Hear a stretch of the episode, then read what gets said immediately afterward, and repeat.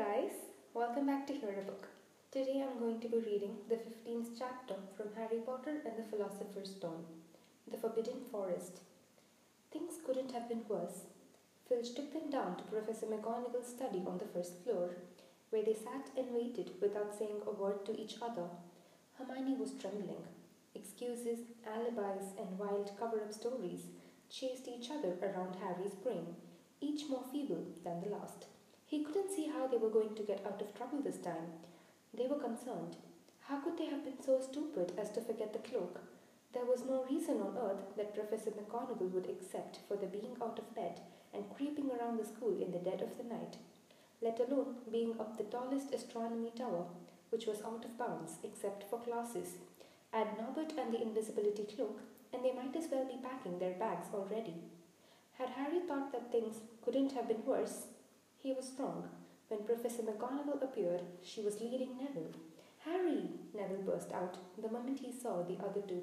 I was trying to find you to warn you. I heard Malfoy saying he was going to catch you. He said you had a drug.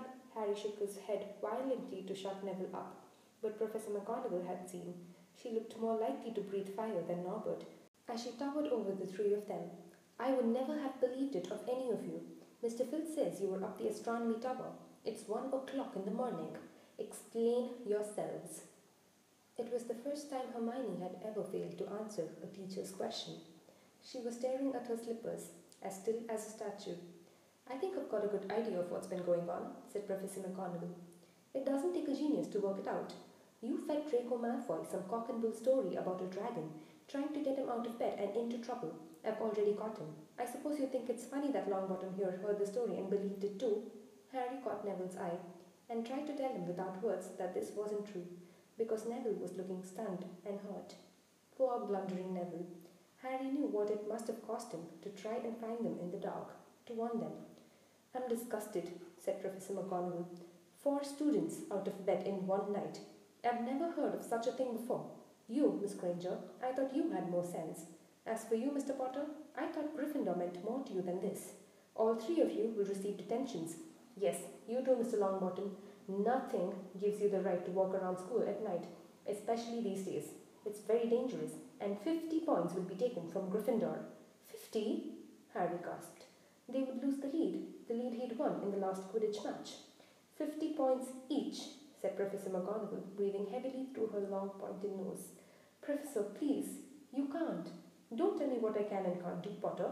Now get back to bed. All of you, I've never been more ashamed of Gryffindor students. 150 points lost. That put Gryffindor in last place. In one night, they'd ruined any chance Gryffindor had had for the House Cup. Harry felt as though the bottom had dropped out of his stomach. How could they ever make up for this?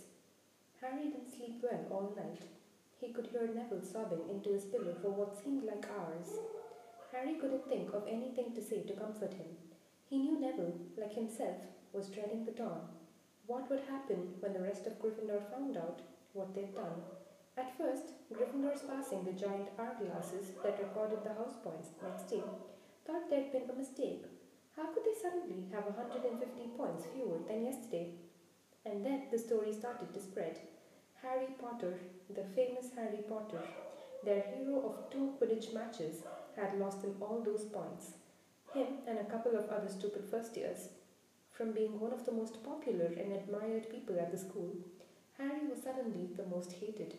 Even Ravenclaws and Hufflepuffs turned on him, because everyone had been longing to see Slytherin lose the House Cup. Everywhere Harry went, people pointed and didn't trouble to lower their voices as they insulted him. Slytherins, on the other hand, clapped as he walked past them, whistling and cheering. Thanks, Potter, we owe you one. Only Ron stood by him. They'll all forget this in a few weeks. Fred and George have lost loads of points in the time they've been here, and people still like them. They've never lost 150 points in one go, though, have they? said Harry miserably. Well, no, Ron admitted. It was a bit late to repair the damage, but Harry swore to himself not to meddle in things that weren't his business from now on. He'd had it with sneaking around and spying. He felt so ashamed of himself that he went to Wood and offered to resign from the Quidditch team. Resign? Wood thundered. What good will that do? How are we going to get any points back if we can't win at Quidditch? But even Quidditch had lost its fun. The rest of the team wouldn't speak to Harry during practice, and if they had to speak about him, they called him the Seeker. Hermione and Neville were suffering too. They didn't have as bad a time as Harry because they weren't as well known, but nobody would speak to them either. Hermione had stopped drawing attention to herself in class, keeping her head down and working in silence. Harry was almost glad that the exams weren't far away. All the revision he had to do kept his mind off his misery. He, Ron, and Hermione kept to themselves, working late into the night, trying to remember the ingredients in complicated potions, learn charms and spells off by heart, memorize the dates of magical discoveries and goblin rebellions.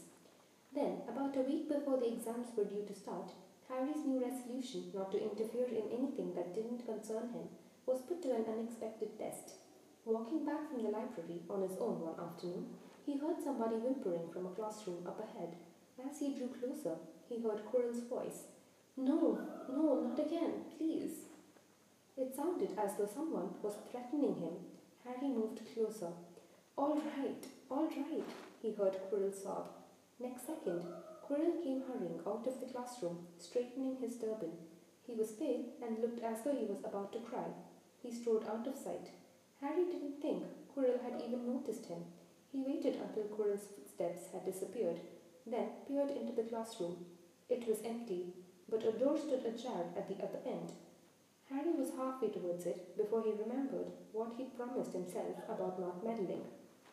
All the same, he'd have gambled twelve philosopher's stone that Snape had just left the room, and from what Harry had just heard, Snape would be walking with a new spring in his step. Quirrell seemed to have given in at last. Harry went back to the library where Hermione was testing Ron on astronomy. Harry told them what he'd heard. Snape's done it then, said Ron. If Quirrell's told him how to break his anti-dark force spell, they're still fluffy though, said Hermione. Maybe Snape's found out how to get past him without asking Hagrid, said Ron, looking up at the thousands of books surrounding them. I bet there's a book somewhere in here telling you how to get past a giant three-headed dog. So, what do we do, Harry? The light of adventure was kindling again in Ron's eyes, but Hermione answered before Harry could. Go to Dumbledore. That's what we should have done ages ago. If we try anything ourselves, we'd be thrown out for sure. But we've got no proof, said Harry. Quirrell's too scared to back us up. Snape's only got to say he doesn't know how the troll got in at Halloween and that he was nowhere near the third floor. Who do you think they'll believe, him or us? It's not exactly a secret we hate him.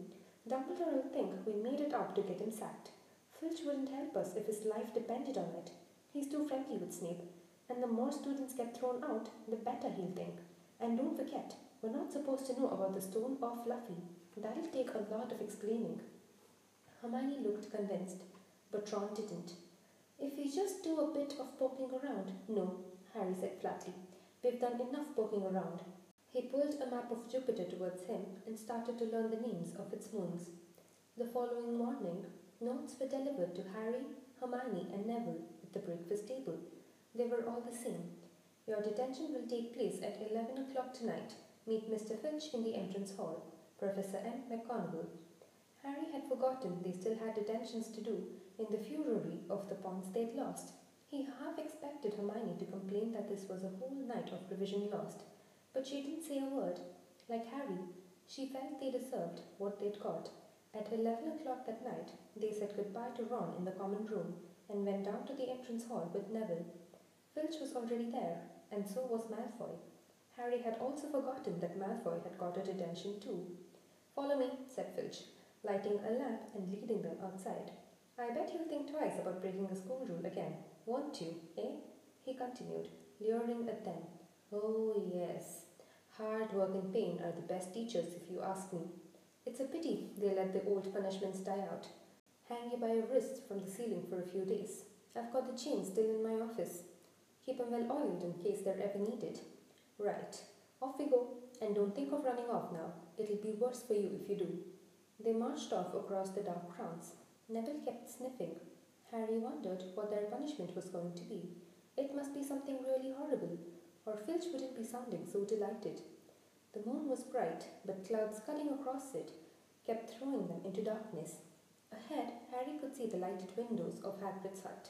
Then they heard a distant shout. Is that you, Filch? Hurry up.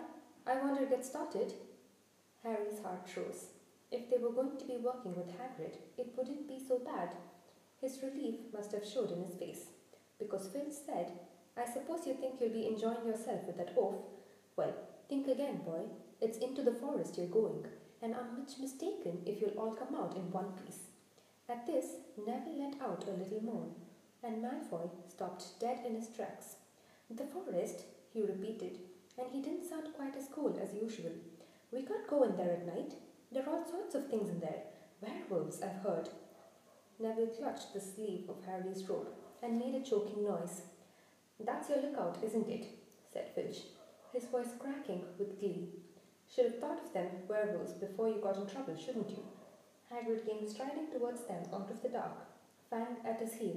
He was carrying a large crossbow and a quiver of arrows hung over his shoulder. About time, he said. I've been waiting for half an hour already. All right, Harry, Hermione? I shouldn't be too friendly with them, Hagrid, said Filch coldly. They're here to be punished, after all. That's why you're late, is it? said Hagrid, frowning at Filch. Been lecturing them, eh? It's not your place to do that. You've done your bit. I'll take over from here. I'll be back at dawn, said Filch. For what's left of them, he added nastily, and he turned and started back towards the castle, his lamp bobbing away in the darkness. Malfoy now turned to Hagrid. I'm not going in that forest, he said, and Harry was pleased to hear the note of panic in his voice. You are, if you want to stay at Hogwarts, said Hagrid fiercely. You have done wrong, and now you've got to pay for it. But this is servant stuff. It's not for students to do. I thought we'd be writing lines or something. If my father knew I was doing this, he'd tell you that's how it is at Hogwarts. Hagrid growled.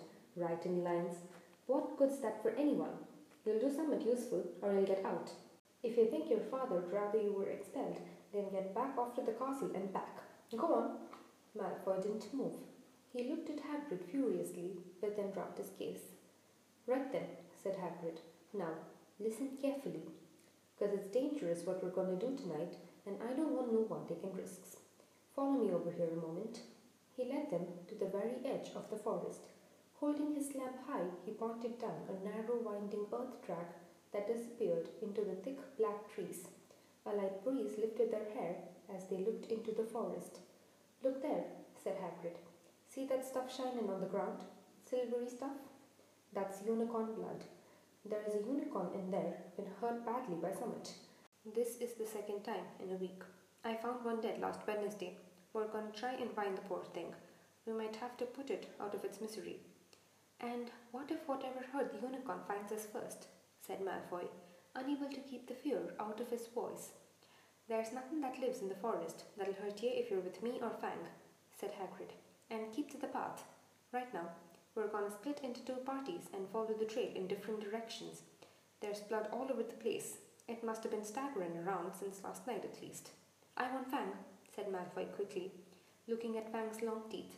All right, but I warn you, he's a coward, said Hagrid. So me, Harry, and Hermione will go one way, and Draco, Neville, and Fang will go the other. Now, if any of us finds the unicorn, we'll send up green sparks, right? Get your wands out and practice now. That's it. And if anyone gets in trouble, send up red sparks, and we'll all come and find you. So, be careful. Let's go. The forest was black and silent. A little way into it, they reached a fork in the earth path, and Harry, Hermione, and Hagrid took the left path, while Malfoy, Neville, and Fang took the right. They walked in silence, their eyes on the ground. Every now and then, a ray of moonlight through the branches above lit a spot of silver blue blood on the fallen leaves. Harry saw that Hagrid looked very worried. Could a werewolf be killing the unicorns? Harry asked. Not fast enough, said Hagrid. It's not easy to catch a unicorn. They're powerful magic creatures. I never knew one to be hurt before. They walked past a mossy tree stump. Harry could hear running water. There must be a stream somewhere close by. There were still spots of unicorn blood here and there along the winding path. You all right, Hermione? Hagrid whispered. Don't worry, it can't have gone far if it's this badly hurt, and then we'll be able to get behind that tree. Hagrid seized Harry and Hermione and hoisted them off the path behind a towering oak. He pulled out an arrow and fitted it into his crossbow, raising it ready to fire. The three of them listened. Something was slithering over dead leaves nearby.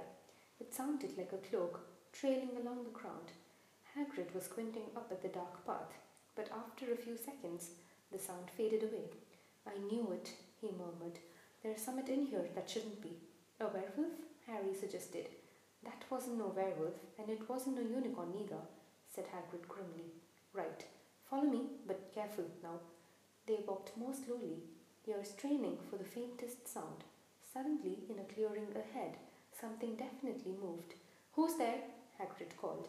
Show yourself, I'm armed. And into the clearing came, was it a man or a horse? To the waist, a man, with red hair and beard, but below that was a horse's gleaming chestnut body, with a long reddish tail. Harry and Hermione's jaws dropped. Oh, it's you, Ronan, said Hagrid in relief. How are you? He walked forward and shook the centaur's hand. Good evening to you, Hagrid, said Ronan. He had a deep, sorrowful voice. Were you going to shoot me? Can't be too careful, Ronan, said Hagrid, patting his crossbow. There's some bad loose in this forest. This is Harry Potter and Hermione Granger, by the way, students up at the school. And this is Ronan, you two. He's a centaur.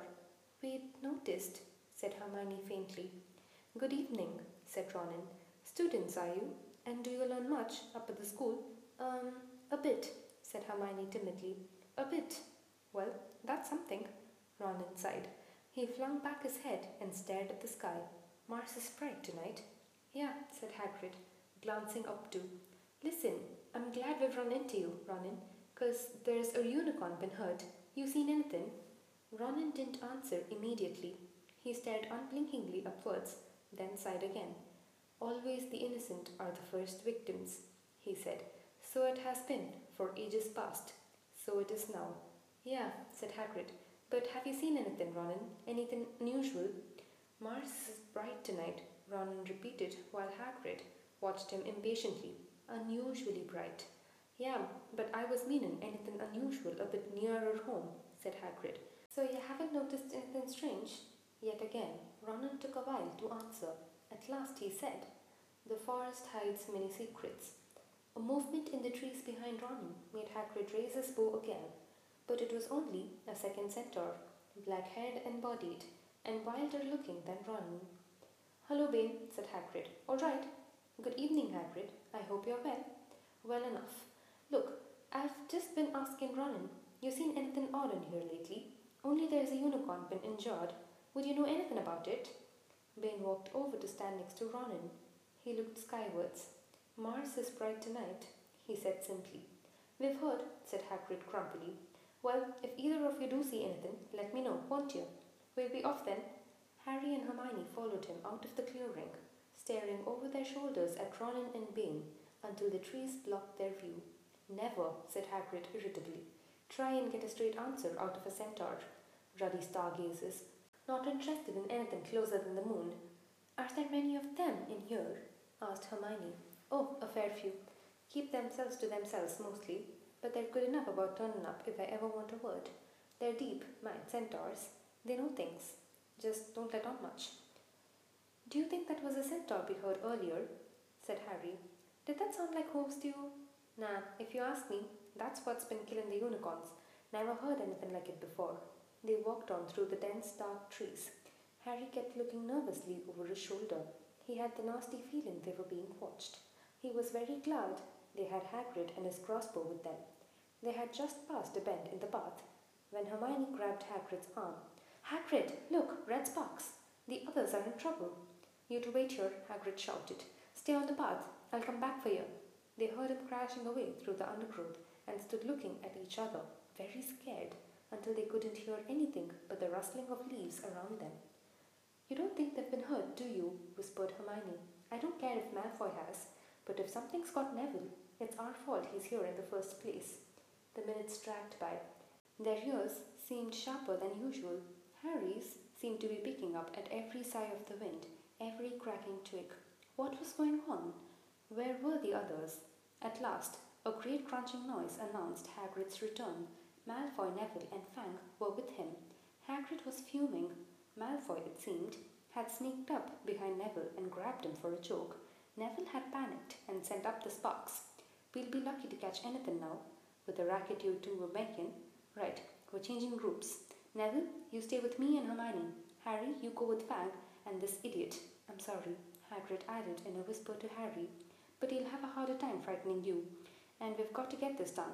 So Harry set off into the heart of the forest with Malfoy and Fang. They walked for nearly half an hour, deeper and deeper into the forest, until the path became almost impossible to follow because the trees were so thick. Harry thought the blood seemed to be getting thicker. There were splashes on the roots of a tree, as though the poor creature had been thrashing around in pain close by. Harry could see a clearing ahead, through the tangled branches of an ancient oak. Look, he murmured, holding out his arm to stop Malfoy. Something bright white was gleaming on the ground. They inched closer. It was the unicorn, all right, and it was dead. Harry had never seen anything so beautiful and sad. Its long, slender legs were stuck out at odd angles where it had fallen, and its mane was spread pearly white on the dark leaves. Harry had taken one step towards it when a slithering sound made him freeze where he stood. A bush on the edge of the clearing quivered. Then, out of the shadows, a hooded figure came crawling across the ground like some stalking beast. Harry Malfoy and Fang stood transfixed. The cloaked figure reached the unicorn. It lowered its head over the wound in the animal's side and began to drink its blood. Ah! Malfoy let out a terrible scream and bolted. So did Fang. The hooded figure raised its head and looked right at Harry. Unicorn blood was dripping down its front. It got to its feet and came swiftly towards him. He couldn't move for fear. Then a pain pierced his head like he'd never felt before.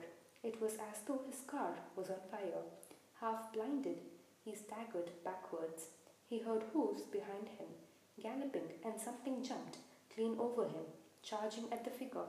The pain in Harry's head was so bad he fell to his knees. It took a minute or two to pass. When he looked up, the figure had gone. A centaur was standing over him, not Ronan or Bane. This one looked younger. He had white blonde hair and a palomino body. Are you all right? said the centaur, pulling Harry to his feet. Yes, thank you. What was that? The centaur didn't answer. He had astonishingly blue eyes, like pale sapphires. He looked carefully at Harry, his eyes lingering on the scar which stood out, livid, on Harry's forehead. You're the Potter boy, he said. You had better get back to Hagrid. The forest is not safe at this time, especially for you. Can you ride? It'll be quicker this way. My name's Firenze, he added, as he lowered himself onto his front legs so that Harry could clamber onto his back. There was suddenly a sound of more galloping from the other side of the clearing. Ronan and Bane came bursting through the trees, their flanks heaving and sweaty. Firenze, Bane thundered, what are you doing? You have a human on your back. Have you no shame? Are you a common mule? Do you realize who this is? said Firenze. This is the Potter boy. The quicker he leaves this forest, the better. What have you been telling him? growled Bane. Remember, Firenze, we are sworn not to set ourselves against the heavens. Have you not read what is to come in the movements of the planets? Ronan pawed the crown nervously. I'm sure Firenze thought he was acting for the best, he said in his gloomy voice. Bane kicked his back legs in anger. For the best? What has that to do with us? Centaurs are concerned with what has been foretold. It is not our business to run around like donkeys after stray humans in the forest. Firenze suddenly reared onto his hind legs in anger, so that Harry had to grab his shoulders to stay on. Do you not see that unicorn? Firenze bellowed at Bane. Do you not understand why it was killed? Or have the planets not let you in on that secret? I set myself against what is lurking in this forest, Bane. Yes, with humans alongside me, if I must. And Firenze whisked around, with Harry clutching on as best as he could. They plunged off into the trees, leaving Ronan and Bane behind them. Harry didn't have a clue what was going on. Why is Bane so angry? he asked. What was that thing you saved me from anyway? Firenze slowed to a walk, warned Harry to keep his head bowed in case of low hanging branches, but did not answer Harry's question.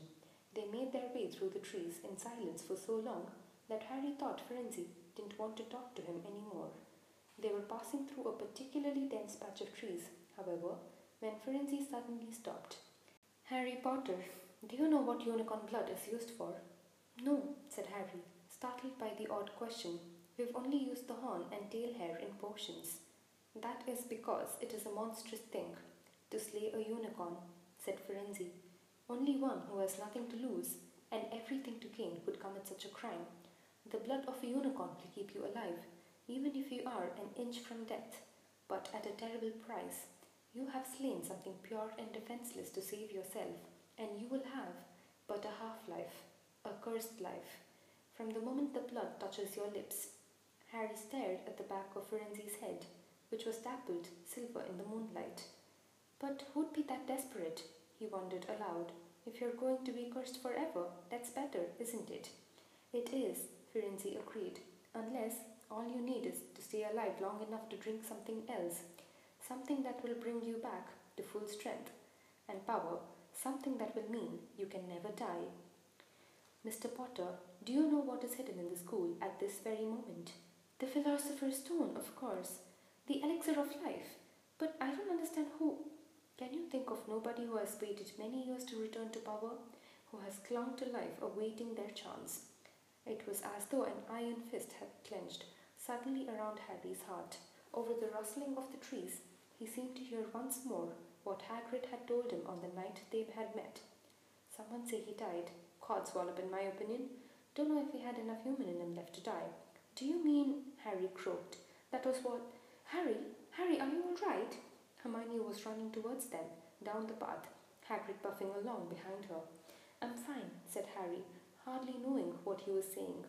The unicorn stared Hagrid. It's in that clearing back there. This is where I leave you, Firenze murmured as Hagrid hurried off to examine the unicorn. You are safe now. Harry slid off his back. Good luck, Harry Potter, said Firenze. The planets have been read wrongly before now, even by centaurs. I hope this is one of those times. He turned and cantered back into the depths of the forest, leaving Harry shivering behind him. Ron had fallen asleep in the dark common room, waiting for them to return. He shouted something about Quidditch fouls when Harry roughly shook him awake. In a matter of seconds, though, he was wide eyed as Harry began to tell him and Hermione what had happened in the forest. Harry couldn't sit down. He paced up and down in front of the fire. He was still shaking. Snape wants the stone for Voldemort, and Voldemort's waiting in the forest. And all this time he thought Snape just wanted to get rich. Stop saying the name, said Ron in a terrified whisper, as if he thought Voldemort could hear them. Harry wasn't listening. Firenze saved me, but he shouldn't have done. Bane was furious. He was talking about interfering with what the planets say is going to happen. They must show that Voldemort's coming back. Bane thinks Firenze should have let Voldemort kill me. I suppose that's written in the stars as well, Will you stop saying the name? Ron hissed. So all I've got to wait for now is Snape to steal the stone, Harry went on feverishly. Then Voldemort will be able to come and finish me off. Well, I suppose Bane will be happy. Hermione looked very frightened, but she had a word of comfort. Harry, everyone says Dumbledore's the only one you know who was ever afraid of. With Dumbledore around, you know who won't touch you. Anyway, who says the centaurs are right? It sounds like fortune telling to me and Professor McGonagall says that's a very imprecise branch of magic. The sky had turned slight before they stopped talking.